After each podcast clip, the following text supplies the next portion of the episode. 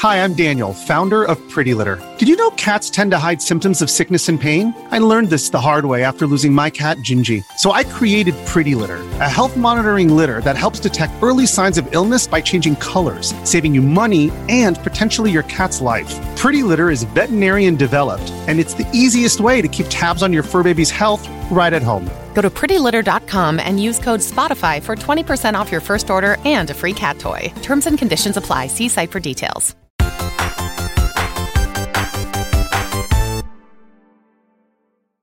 What's up, everybody? Welcome to the Kind of Funny Games Cast. I'm one of your hosts, Greg Miller, alongside Forbes 30 Under 30, aka the future class of video games, aka the OK Beast Blessing, Adeoye Jr. What's up, Greg? Not much, man. How you doing? I'm doing good. I uh I checked my mail today. what happened? You got... I I checked my mail today. Oh, sure. What'd you get? Um, is this an improv bit you all planned? Or what the fuck? That's not how improv works, Andy. oh, I, I was checking my mail because I ordered uh, an online order for clothes. I was Sure. expecting an outfit um, that I really wanted, and as I was checking my mail, I came across a postcard with Taylor Swift on Oh, one side. I tore it in half because I wanted to hide my address. Oh. Uh, Taylor Swift was on one side, and on the other side was a note written Weird. to me. Uh, it says, "Hey, blessing, that Andy sure is rude to me, eh? Thanks for sticking up for me. You're a real pal." And pal is like written in like capital letters with red. Uh, and then at the bottom it says, That's I don't know what it says at the bottom, honestly. Nar- it says Narmi Bidog, which I don't know what that. I don't, like, does this mean anything to you? Is it backwards? Uh, yeah. Goodbye, Imran. Imran. Backwards. Oh my It's- god! God damn it it. says good eye, Imran. No, yeah, no. Goodbye, Im- goodbye, Imran. Yeah, there's Okay, a B in good. there. There's a B. okay, gotcha. Interesting. That's a B. Uh, that's a God. B right there. Yeah, yeah. Uh, Huh, I that's know who weird. wrote Who sent that? I wonder. I don't know. It didn't have a, a return address. Huh. It's a pretty infamous and famous signature there, though, right? I've never seen it before in my life. Andy, have you ever, have you ever seen that signature Hispanic heartthrob Texas treat Latino heat, clicking heads and ripping them to shreds? The globe trotting, head shotting, rootin' tootin' nitro rifle from twitch.tv, Andy Cortez. I have I've gotten two uh, packages just like that. Bless. I've gotten two postcards in the mail. Wow. Uh, one of them also said goodbye, Imran. Um, Where's Imran and- going? Does anybody know? I'm not sure. I'm not sure. But then the other one, one of them had the word uh, backwards. Um, Trust. trust. And it's spelled T-shirt. It said don't. yeah, it said uh, don't trust. Yeah, trust us backwards. I'm not really sure what. I mean, one of these days, this the people looking up all the zodiac sort of ciphers are gonna Yeah, figure out yeah, what's yeah. happening here. Bless. So I, I guess we'll figure out in like I'm 20 years when we're all dead. I'm surprised I didn't figure it out honestly, because this is a very Escape Academy like puzzle right here. Where oh, Oh, yeah, it's to do is also the, it's the exact same puzzle that was on Andy's. You know that you were on the show. So the way this one works, because you know the pot, the the postcards are my, my favorite gift to myself. Is yours definitely took a trip because when Andy showed his last postcard, that at that time I reached over, took out the postcard, wrote it to you, blessing. Then I set it Oh. aside for at least four weeks. Then I was like, "Oh, I'm I got to pay some bills, and I'll be right on time." And so I put the stamps on everything, and then I took it to the car and I said, "Jen, we got to mail these today." And then we went downtown for some reason, and then we hid them in the glove box. Forgot for a good two weeks, and then I was like, "Wait, do we ever mail those bills?" Jen's like, "No, they're in the glove box." So I had to run out and mail all that stuff, and there it was. I forgot that was even in there. Gift that keeps on giving. Yeah. I mean, you call it a puzzle, and it's just you wrote something backwards. Is that a puzzle? You're a big Batman fan. Do you think the Riddler's first riddle of all time was just like, oh man, you got to go get this thing and get the sun to shine? No, he started small. I'm starting small. The Grabbler, not known okay. for his riddles, all right? So he's just getting there, teasing something about Imran. It's surprising none of you have gone to protect this man or told him that. Grappler it- also it doesn't kidnap children, but also not, not above it. Not above Oh it. look! Look! Oh look! We have a, a new mystery unfolding here by the grab by the Riddler. No, this is definitely the Grabbler. It's too easy of a puzzle. yeah, no, this- yeah, this is a level one. Batman puzzle just right looks. here. He's like, "It's trust backwards." It says, "Goodbye, Imran." I gotta go. Don't bring this over to me. Uh, Master of Hype, Snowbike Mike. What do you think of all these postcards? Oh man, love being part of the chaos. You know, I think I was here for the last time we did a postcard session, so Sure. maybe it's just a reoccurring thing. You know, Uh, Greg, I'm so glad that you, you know, really reach out to these guys on your team and make sure they feel valued and cared Yeah. for.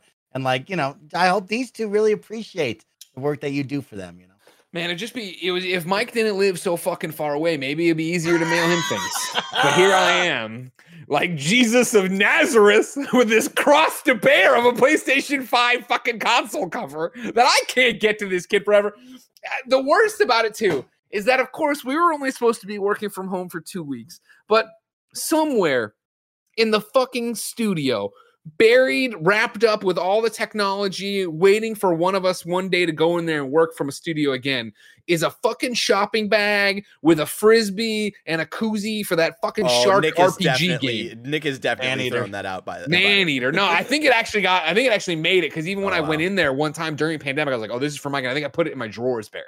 Like it's Yeah. there. And, it and exists. the the alien from uh, Destroy All Humans still at my house for Mike as well. And that's the thing is, Mike, we, we had to stop sending you stuff because you got to come get it. All right. It's time for you to come get stuff. All right. Thank you, thank you. ladies and gentlemen, of course, Tim Gettys not here, bitten both eyes by snakes, but I pulled one of the LaCroix he left at my house. So that there you go, everybody. Tim Oh. lives on in spirits. It's innocent berry. What is it? Innocent Yeah. Berry. Innoc- They're- Oh, I guess it giving does say innocent.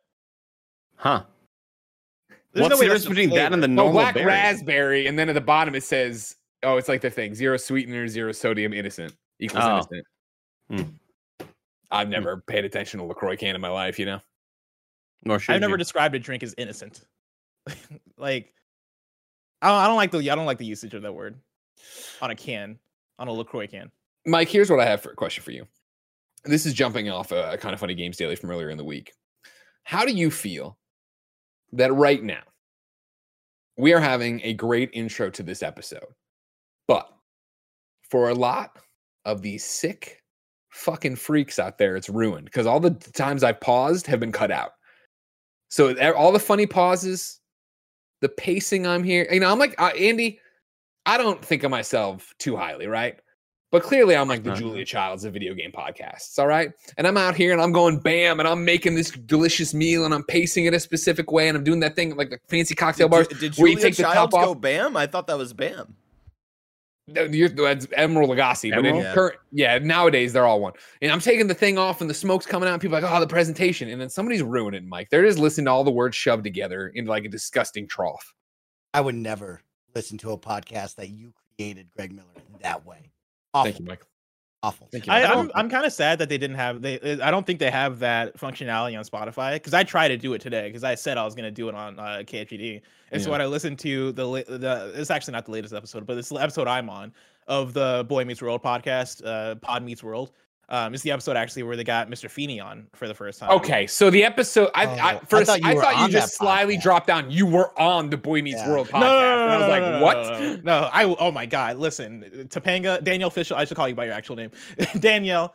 If you want, uh, uh, Will, if you want to have me on the podcast, I got a lot to say about Boy Meets World. It's my favorite. That'd, that'd be like It's Yusuf uh, being on the Scrubs podcast. That was a big moment too. yeah. See, that was they a big a moment, but it was segment. out of the blue, where it was like that. Where I didn't feel like there was a build up to that. He was just on it.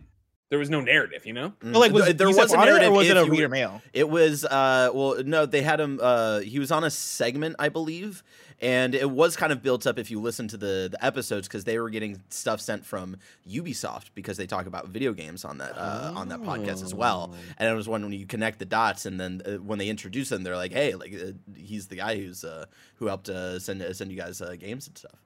So he bought his way on. He didn't Well, earn I, it. I, oh, I You're wouldn't saying I need to buy my way on to Pod Meets Pod Meets I mean, I uh, maybe I, I- as your lawyer, I, I don't know. Maybe we'd have to have a sidebar on our own to talk about that. But Mhm. you know, I'm trying to think of because they don't talk about video games, right? They're like they're talking about adult shit most of the time, or that most of the time they're actually talking about inside baseball of what it's like to work on a sitcom, especially as a kid. It's very fascinating stuff. I don't know if there's anything. Like, I, I- actually we've had Wolf Riddell on the podcast. I guess Yeah, that's the been on one shows. connection. Yeah. Uh, Greg, is there anything uh, like?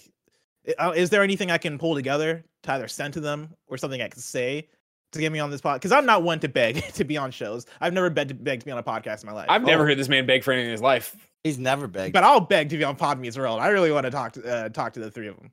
Cut I can promo right strings. now. We'll see what we can do. Set up and cut a promo. Greg Okay. Miller uh, hold on. Yeah, all the time. everybody. I know what you're gonna say. promo. Hey, we'd love to, you know, you, uh, you uh, get to the games. I came for game stuff. We'll get there in one second. Right now, we're going to give Blessing the floor. Barrett, start a stopwatch. He has Oh, up to 60 pressure. seconds. If he wants to end early, he can. But this is the pitch that Roger Pokorny will break out, and we will send to. Uh, This is way too much. I'm not good on the spot like this. I feel like we should we know this by now. I Unless don't, you I have don't 60 like, seconds. Your Oh, 60 God. seconds are Okay. starting now. uh, listen, Danielle Fishel, Wolf Friedle, and Ryder Strong. I'm a, I'm such a big fan. I've listened to Boy Meets World. I've watched Boy Meets World all my life. I've been listening to Pod Meets World, and let me tell you, that's a fantastic podcast you got there. And if you want to have a Boy Meets World super fan on your show, look no further than me. I'll come through. I'll hang out. I'll watch an episode. I'll talk to you guys about that episode, and it'll be a great time. Have me on. Hearing that, it bro? sounded like you were about to threaten. Like there was almost like a "You had a great podcast. Be ashamed if something happened to it. be ashamed if somebody took through and destroyed that podcast. What if I talk to Spotify, get it shut down? I don't know if it's a Spotify podcast. I digress. Anyway, I was gonna listen to that podcast with the spaces cut out, but Spotify doesn't have that functionality. Sadly, sadly. I mean, do, does nobody respect the the comedic silence and letting the jokes sit? Mhm. Like, Mhm. I don't. I, I what is happening with this generation? You know, us as us as as Gen Zers, because I'm a Gen Z, just like Bless. Us as Gen Zers, I'm a, I'm a millennial, first of all. I'm a I'm a millennial, just like Bless, but like you know, leaning towards Gen Z. We need to come together because like, what's going on? like, together. I, I understand listening to podcasts on 1.25 speed. Cutting out the silence, that's a bridge I will not. That's a bridge too far. All right. Here's what I'll say: Spotify does have up to 3.5 speed, which I didn't know was a thing. That's outrageous. Why? It sounds What? outrageous. Yeah. Why That even is listen fast the forwarding Just at that put- point. Just play a record backwards at that point. Ladies and gentlemen, this is the kind of funny games cast. Each and every week, we come together to talk about all the things we love and sometimes don't love about video games. If you love that, come be a part of the show on patreon.com slash kind of funny games. Over on patreon.com slash kind of funny games, you can write in to be part of the show. You can get the show ad free. You can get it with the exclusive post show we do. That's the award winning, because Mike gave it an award, award winning trivia game show, Kind of Feudy. It was a big breakout for us last week. A lot of people tuned in for the first time. Thank you for doing that. That means a lot to us. We had a great time, and I'm sure we'll have another great time today when I win, as always, Andy. There's Uh, great numbers on TikTok. I don't know if you guys have seen and if the TikTok kids like it, if the Gen Zs like it on TikTok, there you go. Just Um, like You like it? On top of that, on patreon.com slash kind of funny games, you could usually watch us record the show live. Right now, we can't because of an embargo. We apologize for that, but that's why we're here with the hot scoops, Snowbike Mike. Scoop.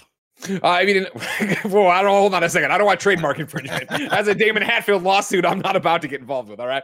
Uh, if you have no bucks to toss our way, it's no big deal. There are a number of free ways to support the show. Number one, the most easy when you're buying something on the Epic Game Store or buying V Bucks on Fortnite on your platform of choice or buying Rocket League tires or whatever the hell you're doing in that game.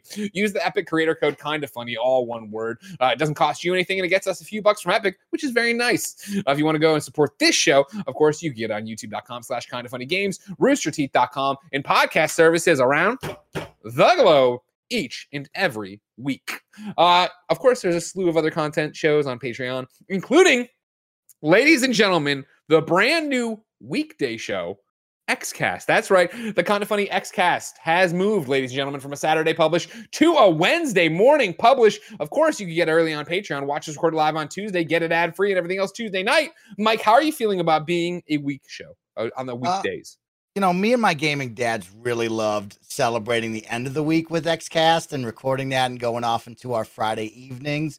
But uh, we'll adjust. We'll figure it out. You know. I no, but hold on, Mike. What? you- Whoa, Mike, what? hold on. You- yeah, that's Hold not on, at all where I thought on. this was. So you're like, you're I- making I it sound wanna like we bring something away from you. I want, Mike and I always have a like a mini meeting after every XCast to see, see how we feel, talk about the thumbnail, headline, all that stuff. And I want to bring up yesterday after we recorded our first uh, Tuesday record, Wednesday posting XCast, we talked about you know what? Now that it's not at the end of the week, you know we're we're not we're not getting the dads who are exhausted by the end of the work week. Sure. They're a little they're still rejuvenated. There's it's still the beginning of the week and they still have that energy. So we felt really good about the episode we recorded yesterday. Mike, don't come in here being like, oh yeah, you know we'll miss the Well, weekend." to show. Come on. Listen, we Come on. half-assed it, and it was what it was. What are you gonna do? No, it's We'll great adjust. You know, it's episode. not the It's a- position we want to be in, but these are the cards we were dealt. So. We'll be there next week, y'all. Blessing, you have a question? Yeah, so Mike calls uh, Gary and Parris his two gaming dads. Uh, Greg, when are you gonna start calling me and Janet your gaming gaming son and daughter? There's not that big of an age difference. You know what I mean? Because Gary's just turned 50. All right. Yeah. When there's that big of a Um, gap, there will be. All right. You don't think there's that big of a gap? I think can it's a the math. massive gap. Hold on. Mike, how old are you? I'm because me and Uh, Janet are both Gen Z. 32. 32. Which means there's an 18 year difference between. That's a uh, full child. That's a grown ass And then child. so now, Wait, how Gary's old are you? Gary's not 50. Yeah, Yeah, yes, he just turned He's 50. Gary is not 50. Gary is 50. Yeah, he is. Are you, guys- are Did you guys his birthday? Because he's gonna be pretty pissed if you miss his birthday. Wait, are you guys joking with me? He's No. 50 years old. Birthday was literally last week. He just turned 50. He did not think- turn 50. He, no, he is 44. Blessing, that's younger than Nick. Wait, Nick, how old is Nick? He's 45? You got to get blessing in the office. No, man. Nick is to be around 41. No, I was gonna say not Nick is like 41. He's in his early 40s. There's no way Nick is past the age of 42 at the most. He's not 41. Wait, Gary is 50 years old? Yeah, I thought Oh, Nick how was like Parris? 41 or 42. I mean, Parris is 62, right? he's old as hell. No, yeah. I'm just kidding. I'm just kidding. I'm just kidding. Parris is what? I, Parris is the same age, age as Nick, right? Like 42, Hmm. 40. I don't forgot know, how but you old don't know how old Parris Greg, is. you're 39, right? I'm 39, so yeah. So so Nick is 43 then, or 42. Oh. So yeah. All right. Unless so, blessing. If you're 21 years old, then your math works out, and yeah, you can that's be fair. a gaming child. Yeah, no point proven. Thank you. Thank you. Uh, the other points we're going to prove to you, of course, that our Patreon producers are awesome. Uh, thank you, Fargo Brady, Delaney Twinning, James Hasting, Casey Andrew. Full stop. Not of the show. Keep recording. Ah, damn it. It's one of those things Joey put somewhere in a weird DM. Uh, uh, God damn it. Delaney Twining. That's it, right? It's Yes. we've been saying Uh, Delaney's last name wrong. He was nice enough to finally write in on Patreon to let us know. Twining is right. That's right. Mhm. Twinning? Twining, Twi- no, twining. because it is twinning, is what we've been saying, but it's twining. Correct. Got it. Delaney Twining, we thank you for your support. You, of course, have supported, I'm pretty sure as I look through my notes here, for 18 months. So I will now say your name 18 times. Twining, Twining, Twi- I'm kidding. We won't do it. Uh, well, today we're brought to you by Me can on cut Easy it Time, but we'll tell you about that later. For now, let's start the show with preview of the show. Preview, preview, preview. Preview, preview, preview. Um, ladies and gentlemen, the reason we're embargoed is that there is a Soul Hackers preview list lifting right now. And the one and only Blessing Adeoye Jr. and Barrett Courtney have been playing through this. If you don't know, here's the synopsis. Of course, coming August 26th to PC, PlayStation, Xbox. 25 years have passed since the release of Devil Summoner Soul Hackers, which amassed a cult following by meshing a distinct sci-fi style into the universe of Shin Megami Tensei. Inheriting the essence of the Devil, Devil Summoner series and Soul Hackers, this the title, this one, returns after remaining dormant for a quarter century with an elevated, evolved concept chronicling a new tale of humans and technology. The protagonist, Ringo, an agent of Aion, must join forces with Devil Summoners to stop the world's end. You'll be utilizing comps, special gadgets for Devil Summoners to summon demons and wipe out enemies.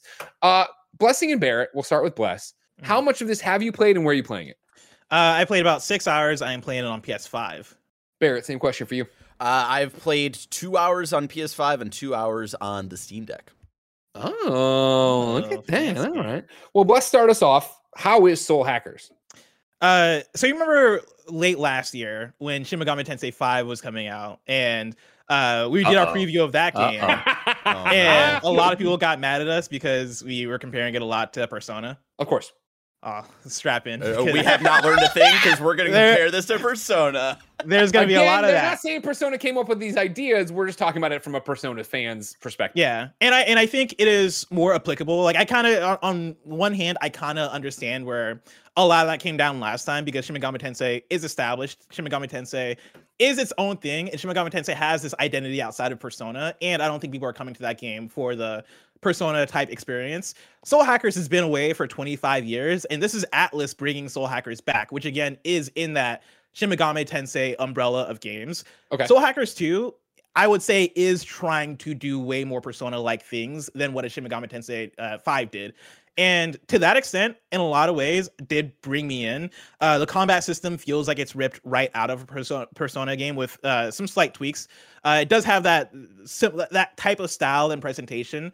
Uh, you press one, you press X to get into your attack. You press triangle. Like the the snappiness of a Persona Five type combat system is there, and it presents that uh, that way for a lot of it. Um, it also takes place in in a modern day Tokyo. In fact, it takes place in a near future Tokyo. I want to say it's probably like what 2030, like maybe 10 or 20 years past uh, present day.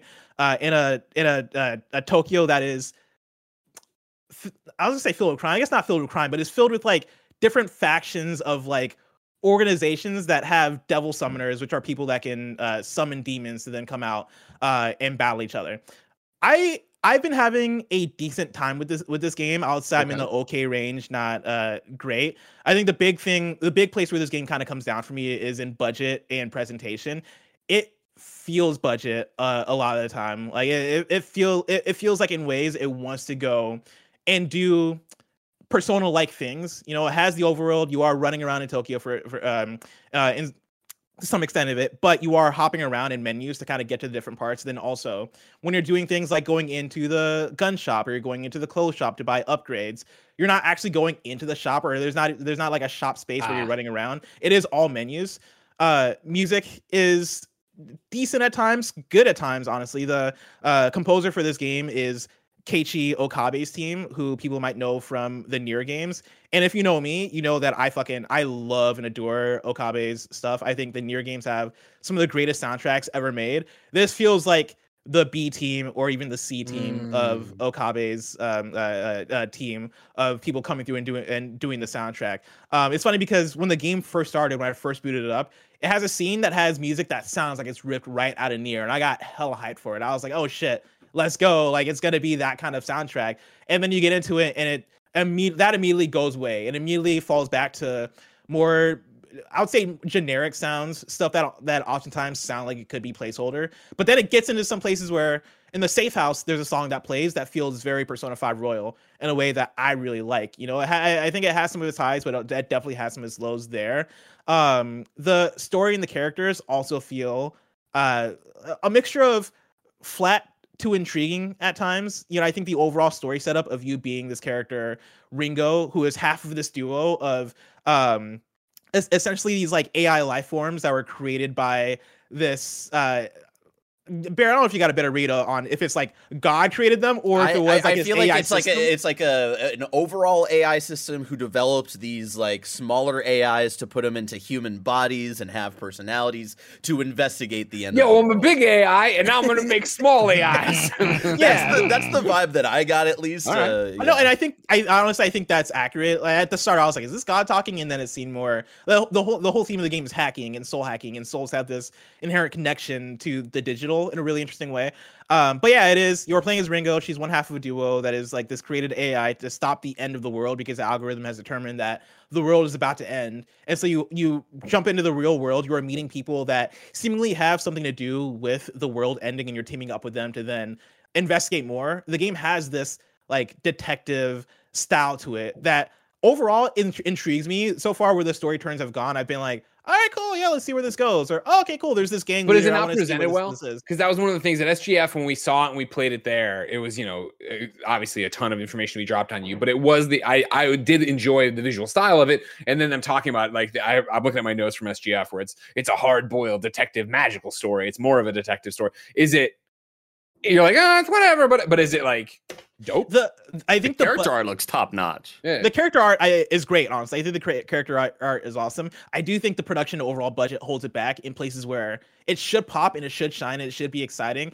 A lot of the time, I feel like the presentation falls flat, and that is in voice acting. Sometimes that is in um, how not as polished as some other big RPGs, uh, JRPGs that you might have seen recently. Right? It doesn't have like that AAA level of budget. Even when you boot up the game, honestly, there's a there's a splash screen that says "Made in Unity," and I'm like, oh, like y'all didn't pay the budget to like not have the made in unity thing there and also you guys aren't working off, off the internal like atlus engine that you use for persona and the other games i thought that was very fascinating um but yeah like a lot of it is intriguing a lot of it though doesn't excite me and uh, and get me hyped. That's kind of where i fall down on, on on a lot of the story stuff.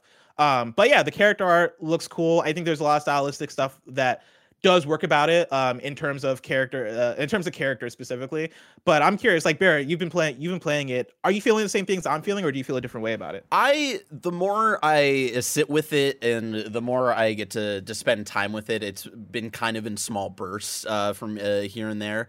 The more I have been enjoying it, and I think that is because of the you know it does scratch the itch. Like you and I were kind of like texting uh, off air uh, about it, just kind of ac- trying to accumulate thoughts, and you were te- you were telling me that it, it was kind of scratching that uh, Atlus uh, JRPG Persona uh, type of itch that you've been uh, you've been having recently, and I'm the Mm-hmm. same way. Where it's like when I first booted it up, it, it is a lot of lore dumping at first. Uh, you know, I was kind of frustrated with the game when I uh, started the preview, where you know, again, not to you know be a Persona Five fanboy here, but uh, the the reason why Persona Five hooked me in.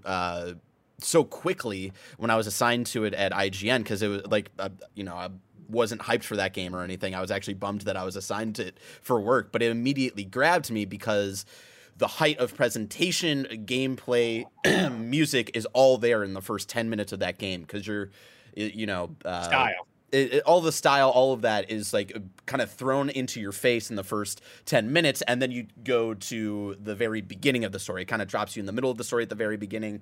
And then you go all the way to, to the beginning of the story to kind of put together the pieces of like how you got there, right? And, you know, you get all of that very quickly. Whereas like here in Soul Hackers, like a, I think it was 30 40 minutes into the game where we, i finally like got to control my character and like get into mm-hmm. to battles and stuff like that. And so at first i was like man this is not hitting what, what i wanted to hit and stuff like that. But the the more that i played it the more i'm i'm been into it. And like the the more i get into it the more i'm convinced of like if there is ever an atlus game that one andy cortez would ever be into it would be this. I do really like the the sci the futuristic anime sci-fi vibes uh, uh that uh that's really grabbed onto me. I also really like the 2d art style bless. Like you, you're talking about like this definitely does feel a little more budgeted than uh you know persona 5 but because of that, I think the the workarounds, right? Like when you go into this shop here, uh, I don't know why it uh, got out of full screen there. Um, I really like the 2D like uh, art style Yeah, and the- stuff, and like The background uh, here looks dope. the the background, even when like um, just kind of like when text uh, bubbles pop up and like the character will pop up next to them as well, like that art style. It feels very um like a Kingdom Hearts cover almost, uh, and and there's something about that like the uh, along with the 3D uh, futuristic anime uh, uh, art style that they have that like really works for me. Um, like this right here, this guy, like this looks right off the cover of like a Final Fantasy game or something like that. You know what I'm saying? Um, and yeah, when it comes to gameplay, like once you finally get into it, it definitely scratches that itch and you know something that you know bless and i were not as not thrill uh not as into with smt right? Is that uh smt5 um did the classic you're scrolling through menus and you know in the battle system the combat system whereas like the the reason that persona 5 really clicked with me in its combat system even though it is turn based it it feels more active because things are uh kind of uh, connected to your face buttons. You're going into Yeah, it's more square. snappy, it's more yeah, quick. it's more snappy and stuff like that. And Soul Hackers does that here, where you know you you press square to get into you, your attacks. You have to like scroll for us like just once to get to like the specific attack type Yeah. you want and stuff like that. You you There's uh, a level of muscle circle- memory. yeah, it there's a, it's work. very similar in that uh, in that framework, um, and th- there's like, like little tweaks here and there to not make it feel so persona, it feels so SMT. Yeah, uh, the- there's like the- a the cool big mixture, change- I think. the the big change in the combat system for this one uh, is instead of the all out attack that you have uh, in a persona where it is you hit the weaknesses of all the enemies and knock them down you then get to basically gang up on them um, this time around if you hit a weakness of an enemy that then adds to your stack and at the end of each turn based on where the stack is at uh, that'll then do an all out attack that'll basically be determined by the the, the stack number Yeah. and so if you hit one weakness during your turn of an enemy um, you know it doesn't like it doesn't allow you an extra turn or anything like that right it'll just do the extra damage and then it'll hit one stack if you, if your next character then also hits another weakness that'll do the extra damage but then it'll add a two stack and so by the end of your turn every single time the main character ringo does like a thing and then summons the persona not the personas the demons Yeah. and Oh, that's even how though- you're gonna get it. That's how they're Yeah. gonna get you. You know they're just personas the same exact uh, characters uh, I, but- dude, when they were giving the demo at SGF and Jack Frost showed up, I'm like, "There's my boy. Yeah. there's my It's- boy, Jack Frost. Always in these games, ready to go." Funny enough, I was texting Barrett talking about the, the the combat system, and I was like, and talking about the, whole- the the game in general, and I was like, dude, I already know. Like, it's crazy how the the like the gameplay loop for these games are so at the core. I think pretty good in the way that It is you are collecting these characters, right? You're collecting these demons. You are fusing them to create powerful demons. You are using these same types of combat systems. The weaknesses and the elements are all the same, and I don't get tired of them. And like I even texted Barrett, I was like, dude, at some point I'm gonna collect a Jack Frost or fuse a Jack Frost, and then literally 10 seconds later, I fuse a Jack Frost, and I was like, oh, listen, it's Jack Frost. Jack Frost. Uh, so yeah, it very much is that type of game. What I I do think though that if you are a hardcore Atlus fan, or if you're a hardcore SMT person or Persona person, I do think this game is worth checking out at the very least. Oh, 100 I do think it scratches that uh, that itch fairly well. Um, even like even though my critiques with it mainly are in its production aren't like comparable to the production of the bi- uh, bigger JRPGs, and that, and for me that kind of takes away from it a bit. I don't want to stop playing it. Like I'm not, I'm not having a blast with it, but I keep wanting to go back to it for some reason. I want to get into the Mm. combat. I want to see what's next. Uh, one of my critiques with it so far are the dungeons. Uh, I'm in my I uh, I finished the first I guess like one and a half dungeons. I guess two dungeons, um, and they're very like uninspired. It is very much like you're Mm. walking through corridors and you're unveiling the map, and cool, you get to a boss, and then you keep going. There aren't the so far for me the the puzzles haven't been clever. There hasn't been like a standout. This is the theme of this dungeon that's gonna So it, it's kind of more of like uh, Persona 4 and Persona 3, uh, just to give an equation of like those Yeah. dungeon, like it's not like fully um, designed and all out with like the art style for like Persona 5, where it's like you know uh, Kamoshida's castle, you know uh, Mm-hmm. uh, uh, Kaneshiro's bank and stuff like that. You and- can't but just I would- glance at it and be like, "Oh, this is this is this dungeon." No, and Mm. I would even say like they're the they're even less inspired than the Persona 4 and Persona 3 stuff. Like at least there, Yeah, thematically, there are certain things. Yeah. Yeah, like thematically, there's certain things where it's like, oh, I'm in this person's dungeon because it's video game themed or it's it has Right. some kind of cool thing going on. These actually remind me of if you played Astral Chain, they have the subspace areas that are just like dark, blocky, all kind of look the same. That's what the dungeons remind me of in this game. What is Um Oh, this this thing right here that Oh, uh, that's my little on. owl friend. But yeah, th- uh, I was just showing off the background because this is kind of the vibe. I just like Are you- got into this section, and This is yeah. basically Morgana right here. Les, Yeah, you're talking about in Astral Chain, the astral plane.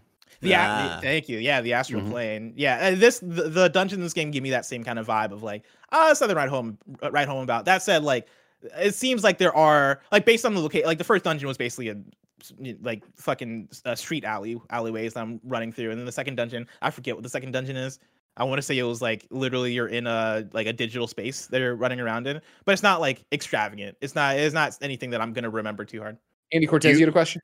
Yeah, Bless mentioning that you know he he thinks it's like fine and kind of middling, but he kind of keep wants to keep playing it. There's part of me that wonders if I'm just if I'm enjoying games more because there isn't a whole lot to play right now, and if I'm like trying to find the joy in them. Mm. Sure. But compared to this game and other JRPGs, mostly Persona, like how quickly did you feel like you were hooked into those compared to this game where it still feels like you're trying to find the moment that really wows you? for me with this one, I don't even know if I'm ever gonna find the moment that really wows me. I think it is that the scratch that itch being scratched, man. Like it is me going into the motions and kind of Leveling. feeling like home. It's me playing Yeah. Watch Dogs Legion. Honestly, it is it is the fact that I'm getting the that gameplay loop that I like. It is me getting into the Mike's combat that I like. It is. Did you really play Watch Dogs Legion? Bro, I, I mean, I, I just, I was like, you know what? I kind of miss playing big open world games like this. Like, I, this is what But- I, Look, what I I'm this old in a lady, and I'm moving around here, and now I'm this construction worker. Mike, The how many hours you put into Watch Dogs Legion? Uh, one and a half, and then I never turned it on again. The, the to your question though, Andy, the funny thing about this game for me though is that I also booted up Xenoblade Chronicles 3 recently, which I know objectively is a great RPG, right? The reviews for for that game are really great, and it's coming off of this like you know at this point seasoned franchise of oh if you get Xenoblade Chronicles you know it's gonna be good. I played the first hour and a half of Xenoblade Chronicles 3, and as I'm playing it, I'm like I might as well just play Soul Hackers.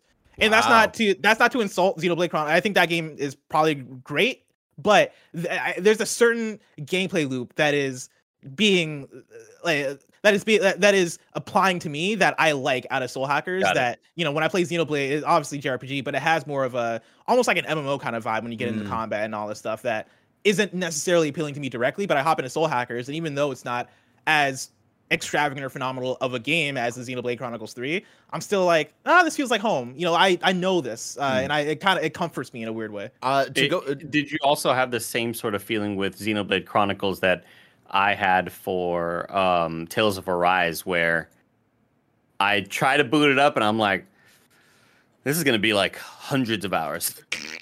Oh, and yeah. I don't think I'm ready for that right now. And then I kind of like mentally psych myself out of that, you know? It's my, my Persona 5 problem, where I Mm. really enjoy Persona 5, but it's that idea of I look at the clock and I'm like, all right, I've only put 20 hours in.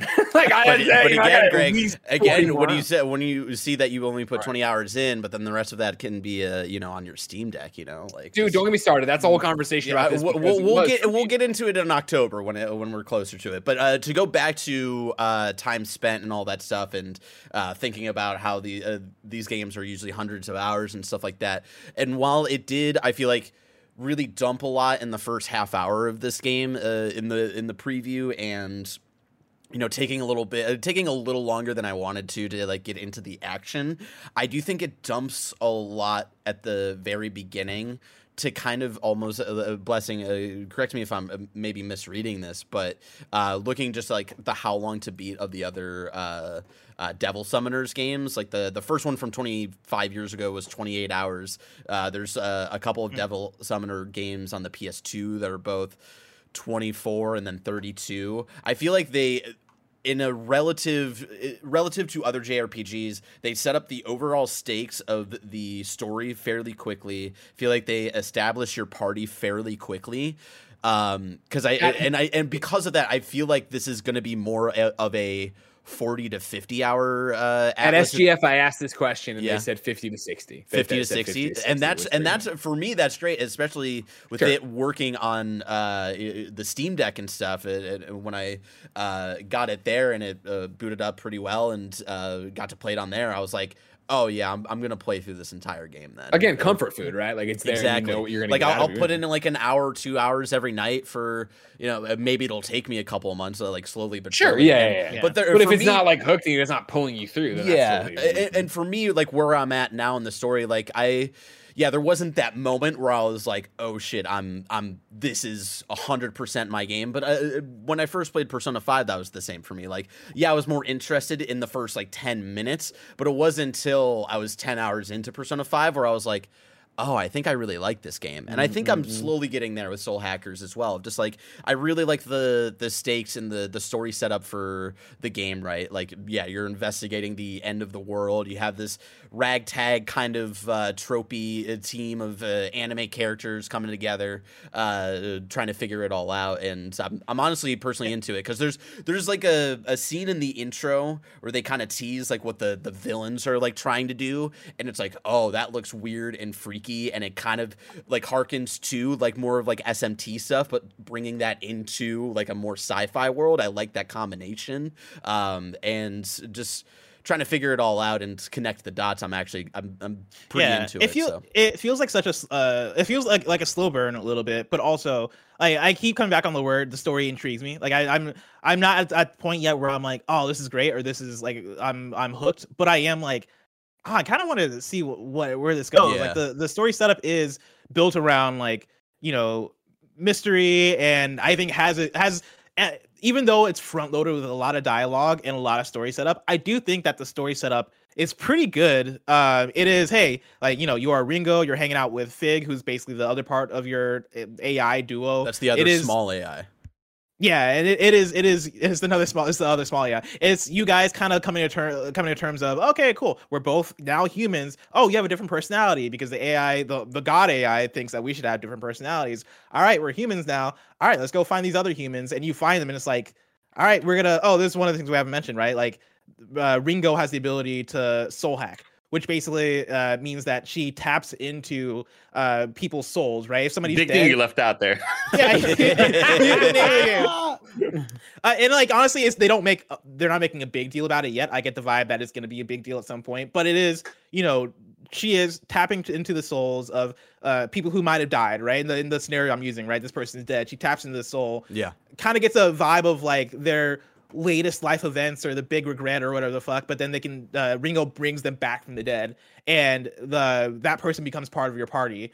Um, and you get the vibe that like oh, you shouldn't be doing that. I think it's like, I don't know if you should be doing, doing all that. You shouldn't yeah. be hacking it, it, yeah, and like the the more that uh, your character does it, it seems like that is going to be like a kind of cool build up. So yeah, like I personally want to see like how that pays off of like how her bringing people back from the dead who also seem to be. Um, uh, like their deaths seem to be tied into uh, the the world ending and like how that's all gonna pay off. I, I think that's like a really cool setup. Um, Yeah.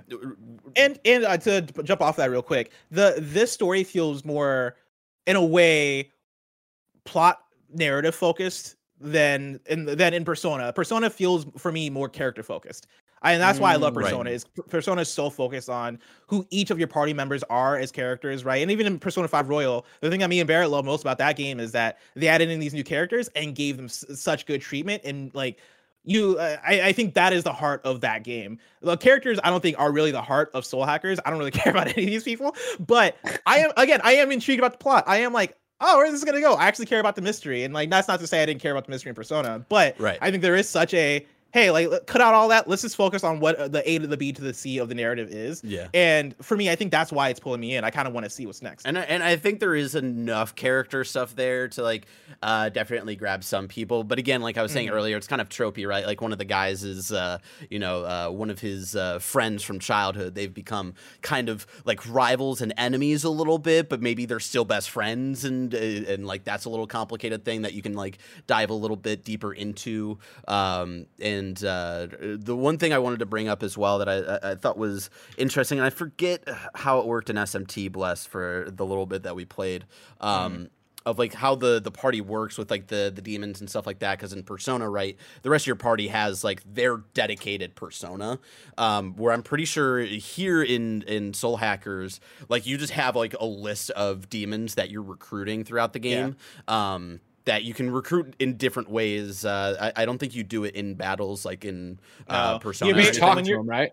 yeah when you're in the dungeons you, you'll come across uh, demons and it is legitimately a conversation Yeah. and You they'll give him ask something. Yeah, You, you can give them like money. Yeah. You can give them health, uh, depending on like what that specific uh, demon wants. Uh, that's how you recruit them. And I'm pretty sure you can go through and each of your party members you can assign a different uh, demon. 100%, uh, yeah, and like uh, because it's all uh, connected to their comp, which is their weapon that turns into the demon and stuff like that. And uh, uh, that was something that I, I thought was a cool possible in between again of Persona and SMT and the, uh, these ideas. And it's it's I think it's I, I I'm the more we talk about it, the more I enjoy it, and the more I'm convinced that people who have always uh, enjoyed the idea of Persona, enjoyed the idea uh, idea of SMT, um, but have felt a little like uh, scared off by how deep th- these games go. I feel like this is going to be a good enough surface level version of both of those games to get more people in uh, because because of the you know it's not nearly as long as uh, any of those games i think the the plot and stakes are very clear from the get-go whereas like persona right you know those stories usually like you have like your kind of first plot that happens in the first 10 hours but then you don't connect with the overall story and like big thing that's like building up to until like 60 70 hours into the game right? Um and like kind of similar like smt is uh you know not nearly as like character or even like story based like they they have like b- very basic stuff but that game those games are more hardcore into like the gameplay and how tough that gameplay Yeah. is and so i think this is going to be something uh, cool for people to try to jump into if they've always been interested in atlus games The- but have always and the been scared the, off the way I've kind of been uh, rationalizing it in my head as I've been playing through it and coming to terms with with what Soul Hackers 2 is is you know it for me it's almost what uh, Square Enix I think does sometimes when it comes to one Square Enix puts out a lot of JRPGs but like of, of course the big one is Final Fantasy and they have those stopgap games that get us there right? It's always the games we kind of make fun of when they show up at a Nintendo Direct or at a PlayStation State of Play. Valkyrie Elysium is about to come out uh, in about a month or two right? And like a lot of us are like what the fuck is Valkyrie Elysium? But I'm sure enough people are going to play that and go yeah man this is going to hold me over until the next Final Fantasy game. Sure. um, and I think that's kind of what this is for Atlus. I think Atlus probably sees that demand for, hey, Persona 5 is a hit, and there's not that many games that are doing what Persona 5 does. Let's make, and of course, like SMT and all that stuff, right? But like, let's make more of these, right? Like, what are the franchises in this umbrella that we haven't touched in a while. Oh, Soul Hacker, Yeah. cool. Let's bring back Soul Hacker. especially that- especially with like Persona Six probably not coming out for another four or For a while. years, For a Yeah. while, yeah, yeah. Yeah, like I kind of like Atlus being like, cool, let's do our, let's make more of these in the way that Square Enix has so many different branches of RPGs Right. that uh, are un, like that uh, kind of work as Square stopgaps Enix just be between the big making games, man. they just be putting out shit, man. They also Here's an RPG. Here's an RPG. You like them? Here you go. Here you go. Here you go. Um, this sucks because I what I played a little bit of it uh, at SGF and I was like, all right, I could see maybe trying. And at this point, I'm like, no, let's wait for Persona Five on Steam. Deck. Yeah, and but I want to know Oh. from Mike, the High Powered over here. Yeah. Mike, I don't know your history with JRPGs in general. Has one ever clicked for you? Uh, yeah, it's funny you bring that up, Greg, because I am the total opposite of these two. I do not like JRPGs at all. I actually really get turned off to turn-based combat. Turn-based, man. Uh, it's too slow for me. I'm always looking for some activity. But there's been some games, uh, actually of recent that I've tried that have kind of got me interested in the genre a little bit more. Right? I look at a game like Scarlet Nexus that comes to Game Pass, right? That has a little bit more fast and fluid combat. It has that kind of crazy Japanese world where, as somebody on the outside who's looking in, goes, "Oh, that's kind of interesting. I like this, and I'm having fun with this." Right? And then I actually turn to my attention of Yakuza Like a Dragon. Right? That is a Mhm, turn-based mhm. game. And what won me over with that game actually was the likable, enjoyable characters and the story that was taking place, right? And so what I was going to ask these guys is is there somebody like an Ichiban that I might attach myself to that would help me get me through this experience? Because when I hear all of this, right, I'm about to fall asleep and hit the snooze button because it isn't my kind of gameplay. But uh, Yakuza, like a dragon, grabbed me, and I usually do not like those kind of. I would say it- it- for Soul Hackers, no. Mm. Persona Five, hundred percent. Yeah, I agree with that. Soul Hackers uh, does not have an Ichiban. I don't think there's a star character in this game. But yeah, I would say Persona does have those. Per- again, Persona is so character driven. Honestly, I would say Soul Hackers is for the nerds. Like if you're a fucking JRPG nerd and you are like, oh, I, let me scratch that Persona The itch or B-sides. Atlus itch. Yeah. Yeah. like if you're if you're somebody who yeah to listen to the Persona the the um, Atlus B sides 100 percent like check out Soul Hackers. Yeah. but Mike. it's not it, Mike. I don't know if I would I would not recommend it to you. I'm saying this: we get Mike to play Persona Five on stream. He'll be done in 2027. By the time we're in the studio, Mike. Woo! My, I, I'm just saying, I would stream it twice a week for four hours, and uh, it took me. Let me look at my watch here. It took me five months to play through on stream. So you can do it, Mike. You can do it. I'm just gonna stick with Yakuza. well, ladies and gentlemen, you should stick with us on the Gamescast. And of course, patreon.com slash kind of funny games. Over on patreon.com slash kind of funny games, you can write in to be part of the show, just like Triforce's Power did. And we're about to answer that question. Uh, of course, you could also get the show with the exclusive post show we do, where we're doing another kind of feudy. You could get all these benefits for XCast, PS I Love You, you name it, it's there. But most important for right now is that you can get this show without any ads. But you're not on patreon.com slash kind of funny games. So here's a word from our sponsor. No one likes waiting on a paycheck, especially when you've got bills due. Good thing there's Chime. Now you can get your paycheck up to two days early with direct deposit.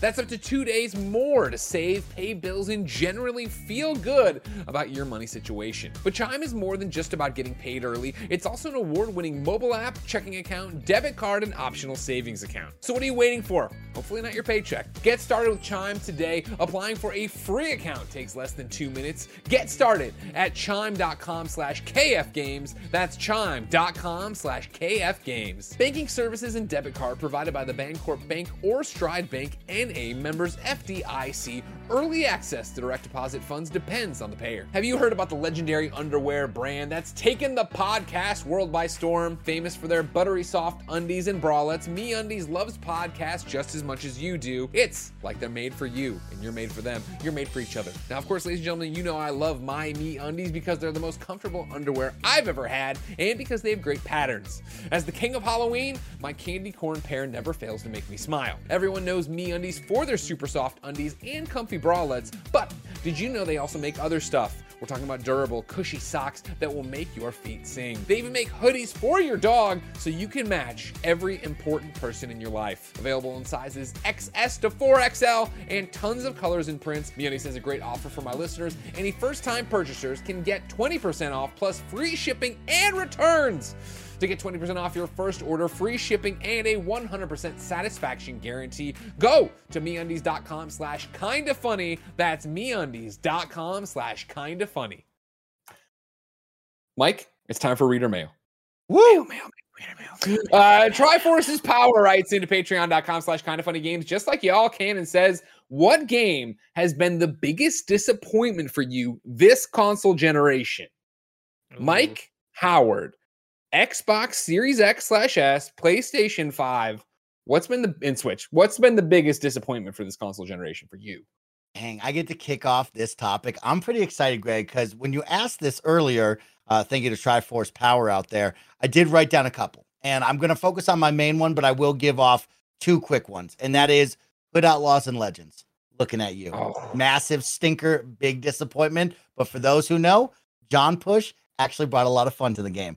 Uh, Biomutant as well. Biomutant had so much energy going into it. That cute, weird beaver thing. I was going to dominate animals with that. And that game absolutely sucked. From the character creator onward, it was just a very big letdown. But I actually want to circle back and focus on the big three. Of course, if you've listened to the Kind of Funny XCast, you know about the big three, and that is Call of Duty Vanguard, Battlefield 2042, and Halo Infinite. All were poised to come out on the same holiday break and give us the much needed boost to the arm that the first person shooter genre needed. And the big goal was who was going to take the top spot. And unfortunately, all three of them failed in each and every way and absolutely did not take that top spot. And I think that was a lot of plagued by bugs, repetitiveness of going back to World War II and nobody wanting to be there. Of course, microtransactions, lack of content. And when you looked at the landscape of the first person shooter, two out of the three of those games, Battlefield and Halo, needed to take a chance. They needed to step up and bring either something brand new to the gaming genre or they needed to go and make a battle royale, which I know a lot of people roll their eyes at and don't like me talking about it, but it is the hottest gaming genre right now on the planet that everybody wants when you're talking about the general mass audience. And unfortunately, both Battlefield and Halo did not take that opportunity mm-hmm. to seize the moment and didn't bring that, right? And so you got out of Battlefield what was Hazard Zone or Hazard gameplay, which was a mix of Escape from Tarkov and Battle Royale and just did not hit with the masses and onward to just a lot of bugs and bad gameplay. They called it a walking simulator at one point because it was so big of maps and nothing was happening, even with 164 people on it or whatever the crazy number was. And then the Halo to have this big lead up, to have big Joseph Staten back on the team. I'm not going to talk about the campaign because I really like that, but I'll focus on the multiplayer of you have a lineage of so many incredible game modes. You have a lineage of so many incredible maps, and to just come out and absolutely drop the bag with the lack of game modes and map was such a big disappointment. And then for them not to take the opportunity to make a killer battle royale, which we all know they could have done if they wanted to risk it for the biscuit and not do that. And also not have game modes available ready for launch mm-hmm. from co op campaign to Forge. It was a big disappointing year for the first person shooter genre where we're still playing the Apexes, the Fortnite, the Call of Duty Warzones, and we can get on into the Valorants and the Overwatches and all that. But right there, you were looking for a shot in the arm. You were looking for something to bring some energy, whether it be like what Titanfall did back to the first person shooter genre or a new battle royale that was poised to take the top spot. None of those three rose to the occasion. That is my biggest disappointment of the generation thus far. Can you believe and and I never want to. Eh, we're talking about disappointment, so we're using these words very specifically, right? We're not talking about like something like where Cyberpunk was a whole different ball of wax. But can you believe, Snowbike Mike, that Halo Infinite was a disappointment? Like the uh, build up to that thing, the every XCast where you know Parris would talk about it, you talk about it, what we'd say on Games Daily, what we would just say any pocket, like this Halo can't miss. This needs to be where the return to form. This needs to prove that Halo is a player, that it needs to be all these things, yada yada yada. And then the delays, the problems, the you know the huge delay, and then to get it here and have it still not have or not, and I mean it when at launch, have it at launch and not have co-op and not have all the forge and not have all these things that were there, and then have them take so long. I, I think it's just it's crazy to think about. It, it is crazy to think about, Greg, and it is a massive disappointment. I know everybody here on this panel and probably everyone listening can contest and say, man, Halo Infinite did it on a gameplay level. That was a shot in the arm. That was the rejuvenation that Halo needed in the first person space to bring the fun and interesting gameplay, right? What they did on that multiplayer and campaign side were incredible. The issue was is somehow in that studio nobody raised their hand and said, "Hey, This doesn't seem right. How can we launch a Halo, a historic franchise all about co op campaigns and sharing these moments together without this day one? How can we not have Forge? How do we look at each other and go, yeah, five maps is acceptable? You know what else is acceptable? Four game modes coming from a game that has been out for 20 years, that has had so many game modes from shoddy snipers to team duos to elimination to oddball and all that in between, and only come out with four game modes was such a massive letdown. And it is weird, Greg. It's a disappointment. It's heartbreaking because they were poised to take the market share and get everyone interested, right? Free to play multiplayer on PC as well as console, day one, ready to rock and roll. Cross play, cross progression. You have story narratives going on in the multiplayer. You have an awesome campaign that should have been shared co op. And you have all of this building into this great game that was going to be released. And then two weeks later, we said, oh, we've already played that. Or, man, this battle pass doesn't have enough rewards. Or, I've already filled the battle pass. Man, you're selling me a Spartan outfit for $20. It just doesn't match up with what your competition is doing in that microtransaction space. And yeah, massive letdown, Greg. Massive letdown. Hmm. Andy, I Plus, saw you what raise your hand. Anything? Oh, Andy, what do you got? I, I wanted to I wanted to keep touching on on Halo a bit because I think if you would have asked me within the first two months if it was a disappointment, I would have said absolutely not. But I think at that point, we thought that there would be more of a roadmap, and we thought that there would be more updates and more maps and stuff like that coming. Because like, first off, I thought it was cool shit that they released multiplayer a month before the campaign. That was awesome as hell. That was such a cool experience to have them on stage talking about like, hey, here we're celebrating Halo, and uh, guess what? It's available now, which is like what an awesome day that was. And even throughout all the betas and all the the uh, test flights and all that stuff, I played the shit out of Halo. I just thought that there would be more content there, and I think um, we always want to root for and preach um, having good studio health Mm. and not uh, and people not crunching and people not staying working 60 hour weeks and, and stuff like that. Um, and that's great. But on the flip side of that, we expect to see what the results of that are. And the fact that there's been one update with one big team battle map and one arena map.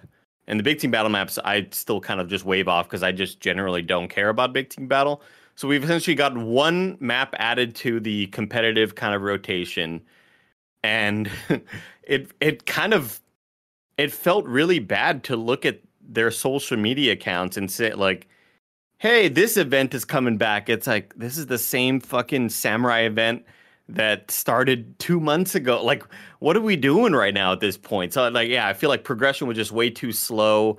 Um, I think having these long uh, battle pass uh, chapters or whatever Sure, they sure, were, sure, yeah, whatever they were calling them was just it, it was just a long, it was just a slog to get through. And again, I enjoyed the shit out of it for the first two months, and then I still played it for about a month extra after that, knowing that it was feeling more and more disappointing.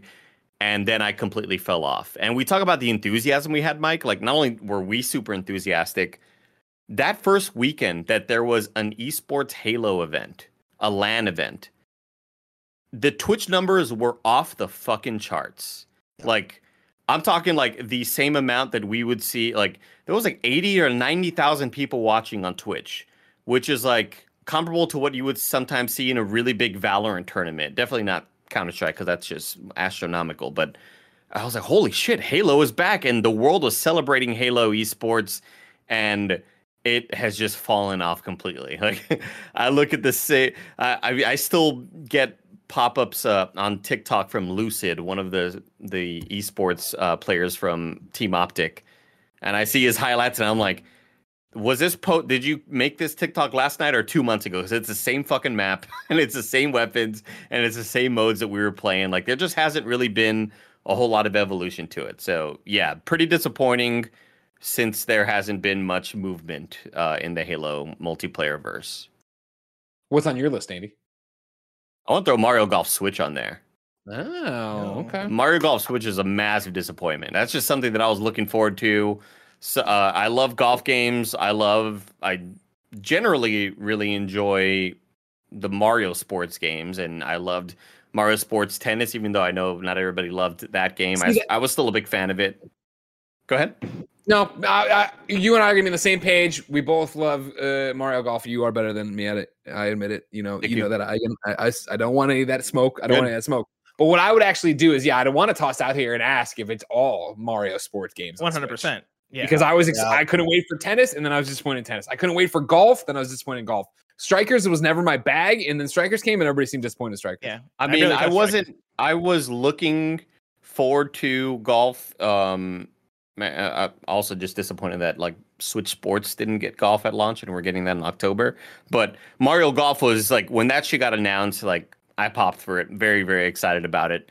Um, was hoping to get a bit uh more thought out of of a campaign of a creative player going to all the different courses and talking to all the different characters and working your way up.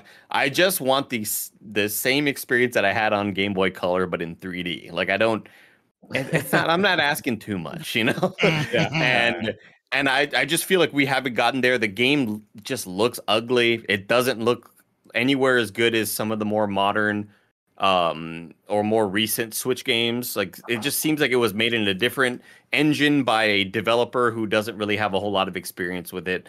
And then strikers came out super stoked about that. We played those betas. I had fun with the beta and then you can't even fucking play 4v4 online. Like your your hardware is already so lacking. The game is already lacking on features why is it why can't i fucking play 4v4 with uh, i don't get it. I don't understand why that is something that's like too far gone. Like it'd be one thing if you were div- uh, delivering on all the other aspects of what is expected from a multiplayer game and maybe taking away 4v4 and reserving that for just couch co-op or local co-op.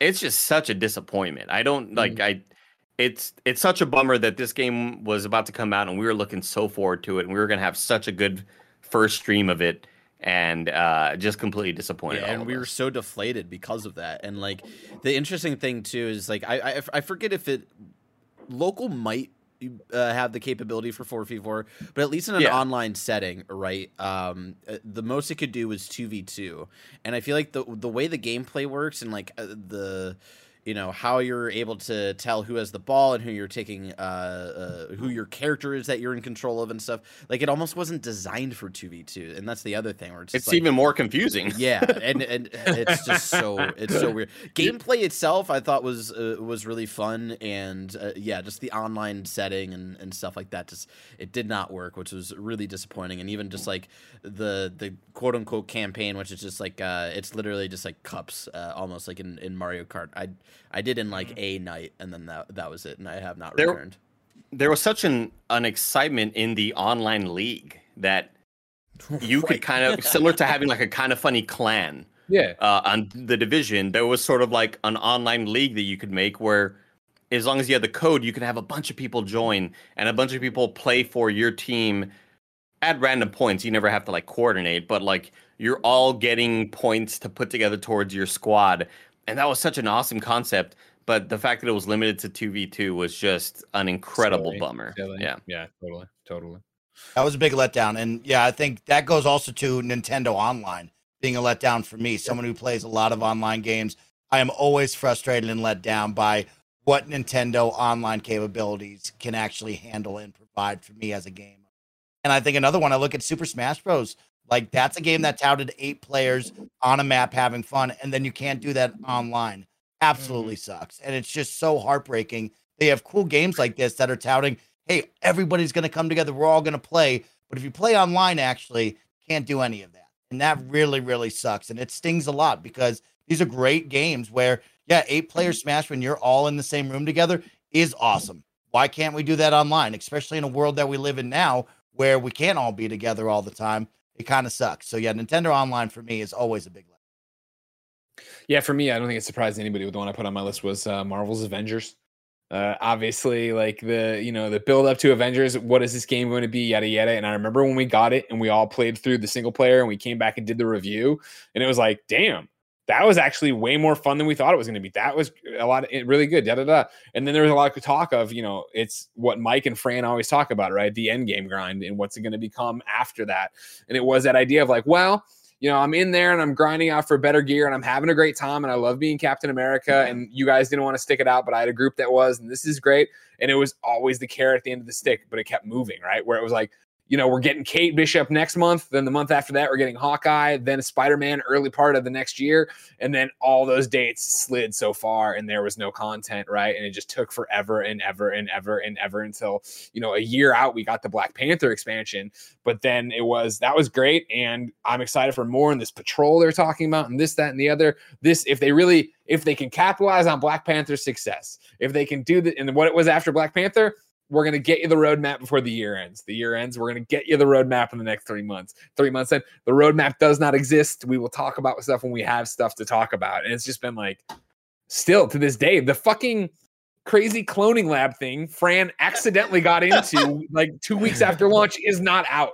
The patrol mode that they were talking about being, you know, this free thing to go, not, the um, free roam and go do stuff is not out. And so you know, it broke my heart that they dropped Jane Foster uh, alongside Thor. And I'm like, well, I'm not a Thor person. Like, I don't really like Thor in the game. So, okay, there's nothing for, and like, there, it didn't get my group back into it. Even Spider Man, which came out, you know, uh, during like the first few months of Ben being, like, what, the first month of Ben being alive.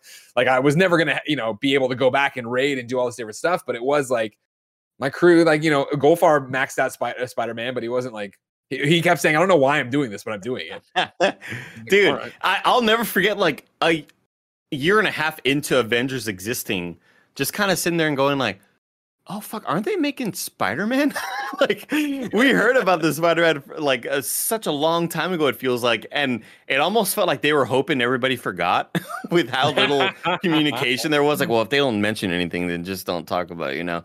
Um, yeah, that game. I mean, I I had a great time with the campaign, and I thought it was like a, a solid, you know, three and a half out of five, four point two out of five, maybe three point wow. eight out of five. Four point two, high scale. Um, high, high, and high. and then you get to the point where it's all right, grinding the loot. It's like, oh, this is not what I want from this type of game. This is not what I was hoping for. Sure, yeah, yeah.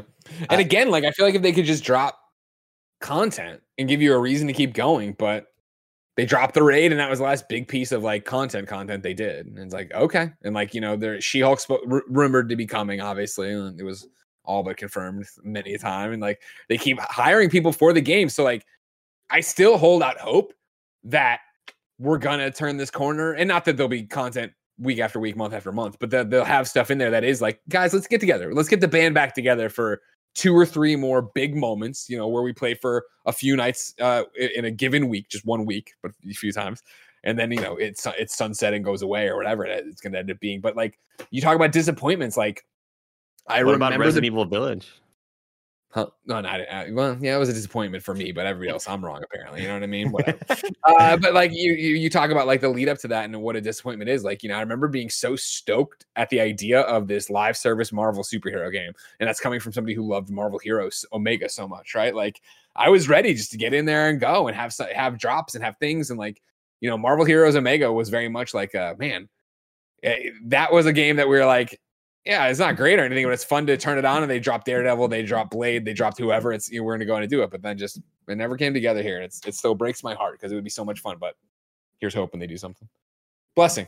You want to close this out with your biggest gaming disappointment of this generation? Sure. I had like a handful uh, that I wrote down that I feel like people already know because uh, I've talked about these on reviews in various For places, sure. right? Like 12 minutes, I, I've made it well known that I do not like that game. But I, when before that game came out, I had such high hopes, and everybody had had high hopes, of course. But that was one that I was like, oh, this is about to be my jam. Like I love puzzle games. Like you I'm down families. with time loops. I love families. I love, I love time loops. I love Will. I love Daisy Ridley. She was in the Star Wars. And I especially love when like there's not weird incest shit going on in the story, and uh, like all that stuff disappointed me. All that stuff disappointed me. Uh, spoilers for 12 minutes. Uh, but yeah, like that's one that like that. Honestly, in, in terms of games that I played through, like the gap between me really looking forward to it, uh, forward to it, me looking looking forward to it, and me not liking it, that probably had the biggest gap for me. Where like I played and I was like, wow, I I legitimately I rarely dislike a game this much. Um, and so like 12 minutes would probably be on the top of my list for that. But then there's also No More Heroes 3. As somebody who fucking love No More Heroes 1 and 2, um, like No More Heroes 3 had me excited, right? Especially it being this the, the first one in almost a decade, it being for the Switch, it uh you know not it not having to be beholden to the Wiimote, which I don't know if you guys remembered or if you guys played No More Heroes, but like playing on the Wiimote was part of the experience because it was like, oh, it's made as a Wii game, and then you had function functionality like when you're uh when you need to recharge your sword, you would like shake it and it'd make a certain hand gesture uh that'd be a little bit rude, right? So like crank it out. you'd I'll crank do it again. out. Yeah, There Greg's it making it is. right now Gift that out. There it is.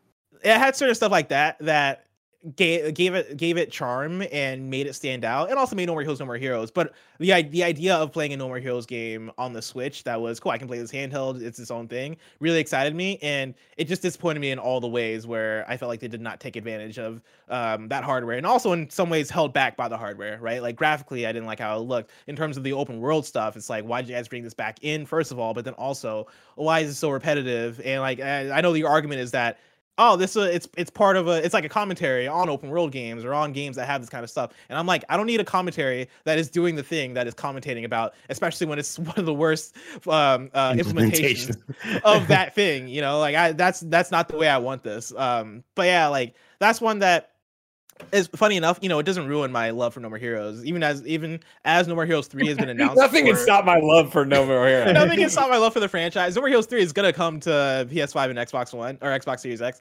and I'm gonna boot it up at least to see if it looks any better. I'm probably not gonna play through the whole thing, but I that's how much I fucking love No More Heroes and want No More Heroes to be good. Is like they're gonna announce No More Heroes 4, I'm still gonna pop for it.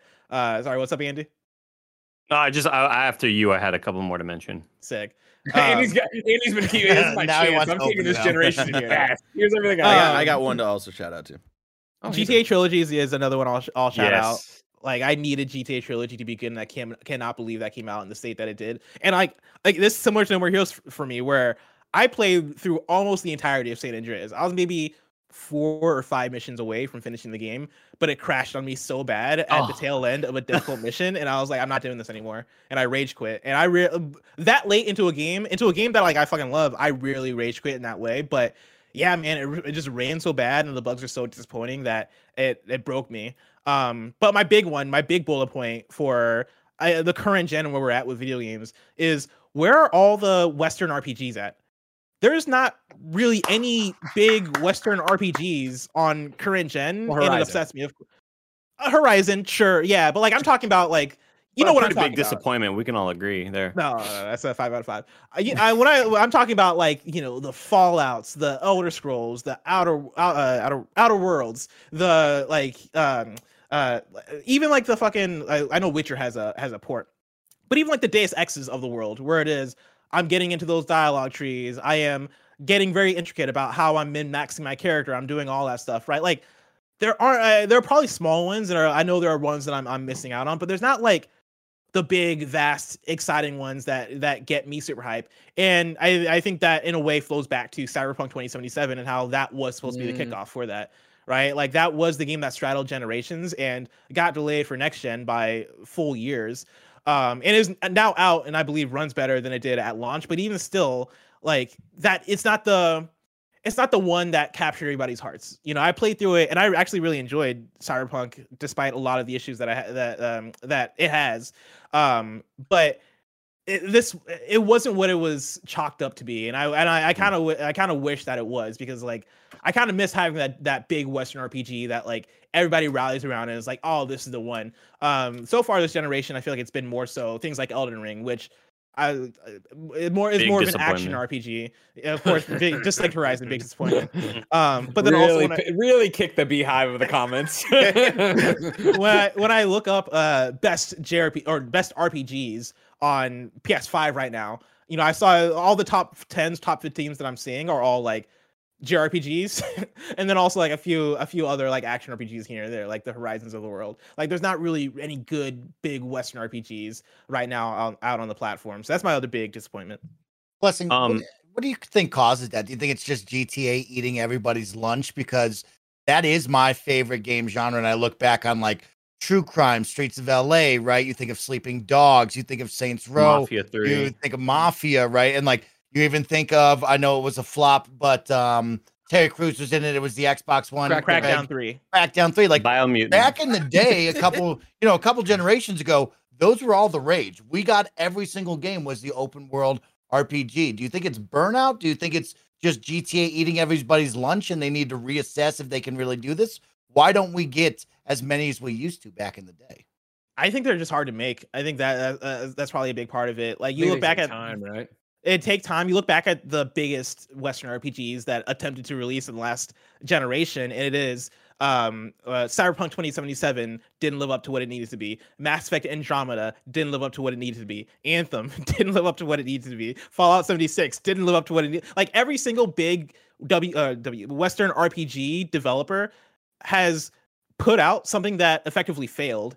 And I think that speaks to how difficult it is, how big expectations have gotten, and then yeah, like how much time you need to to to make and put out um a, a good one of these. Like the next one up, right? If I'm talking about the, the big ones, because of course, if we're talking about open world action games, you, you got Saints Row on the horizon. Uh, we had we had Horizon that came out earlier in the year, but like when you're talking about what I'm talking about, which is like the the RPG mechanics, min maxing your character, getting into customization, quest lines, quest tree, all this stuff, right? The next one on the horizon is Starfield, and ah man, I like I I I expect it to be good. I need it to be good, but there's no guarantee anymore. And that's also the thing that frightens me is like if Starfield isn't good, then like when's the next one gonna be, right? Is it gonna be the next CD Projekt Red one? Is that gonna hit?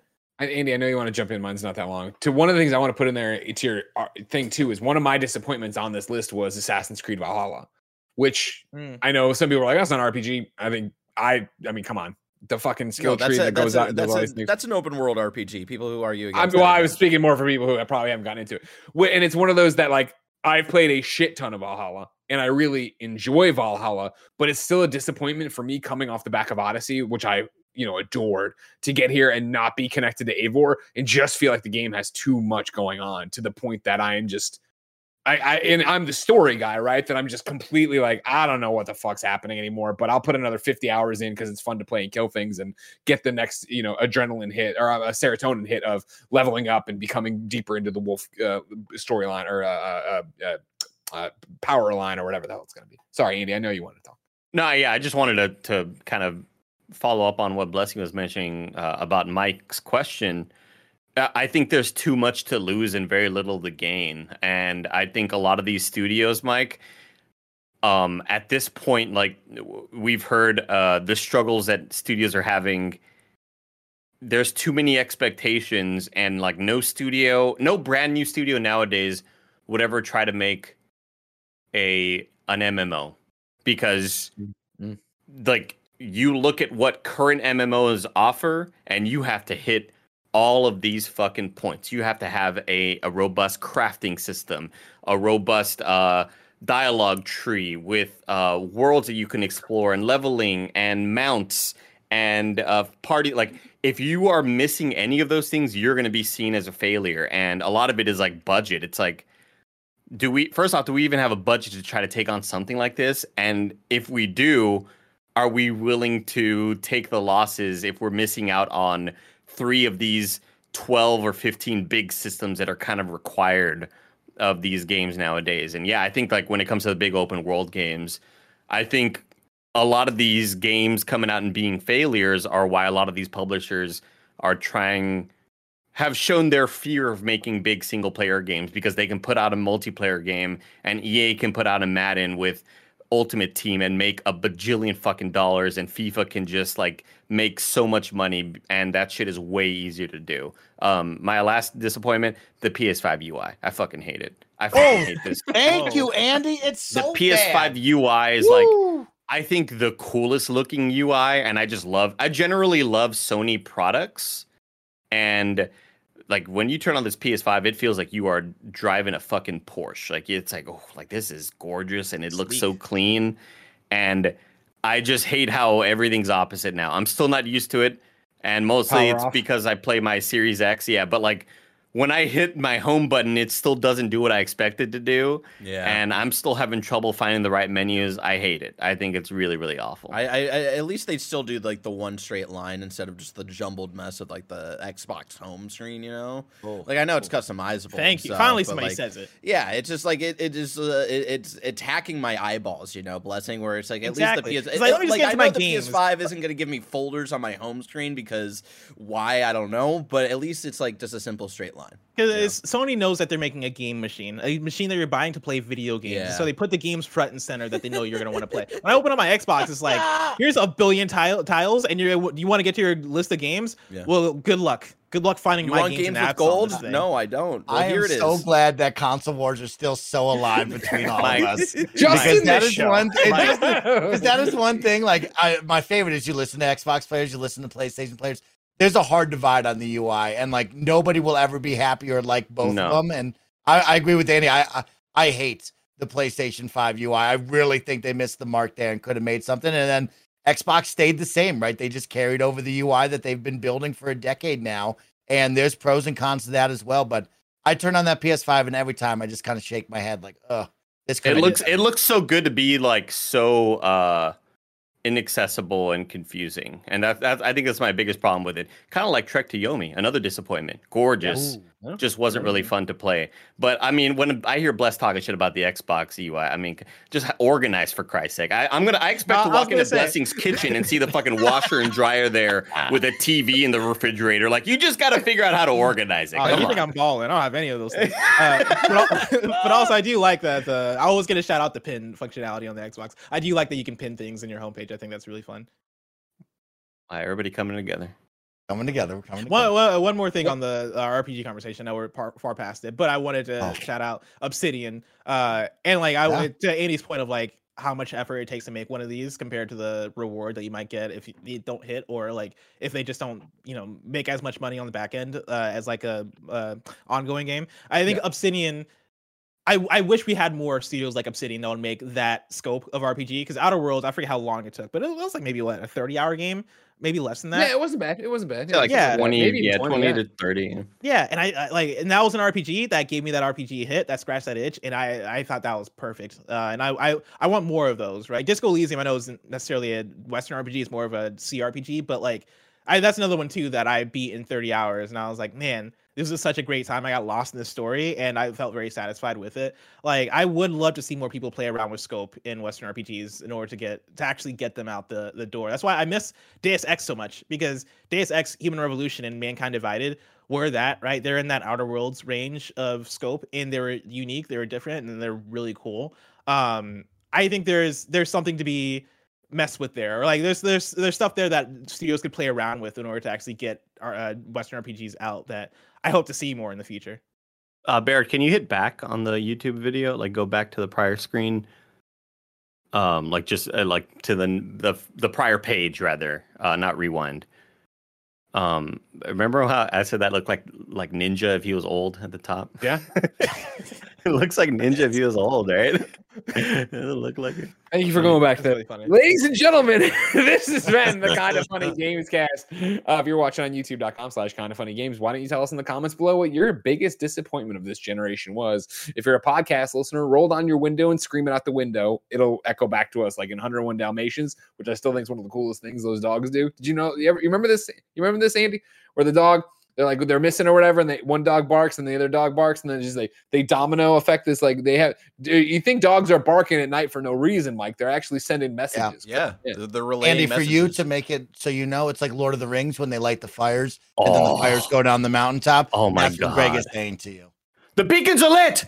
Gondor calls for aid. Oh my god, dude! They, they Fucking did, they did it better in 101 Dalmatians, I'll say. Oh you know, my Greg. god. Yeah, hundred percent, hundred percent. But I mean, I respect Lord of the Rings for copying 101 Dalmatians. I didn't know they were. I mean, I knew they stole a lot of ideas. You know what I mean?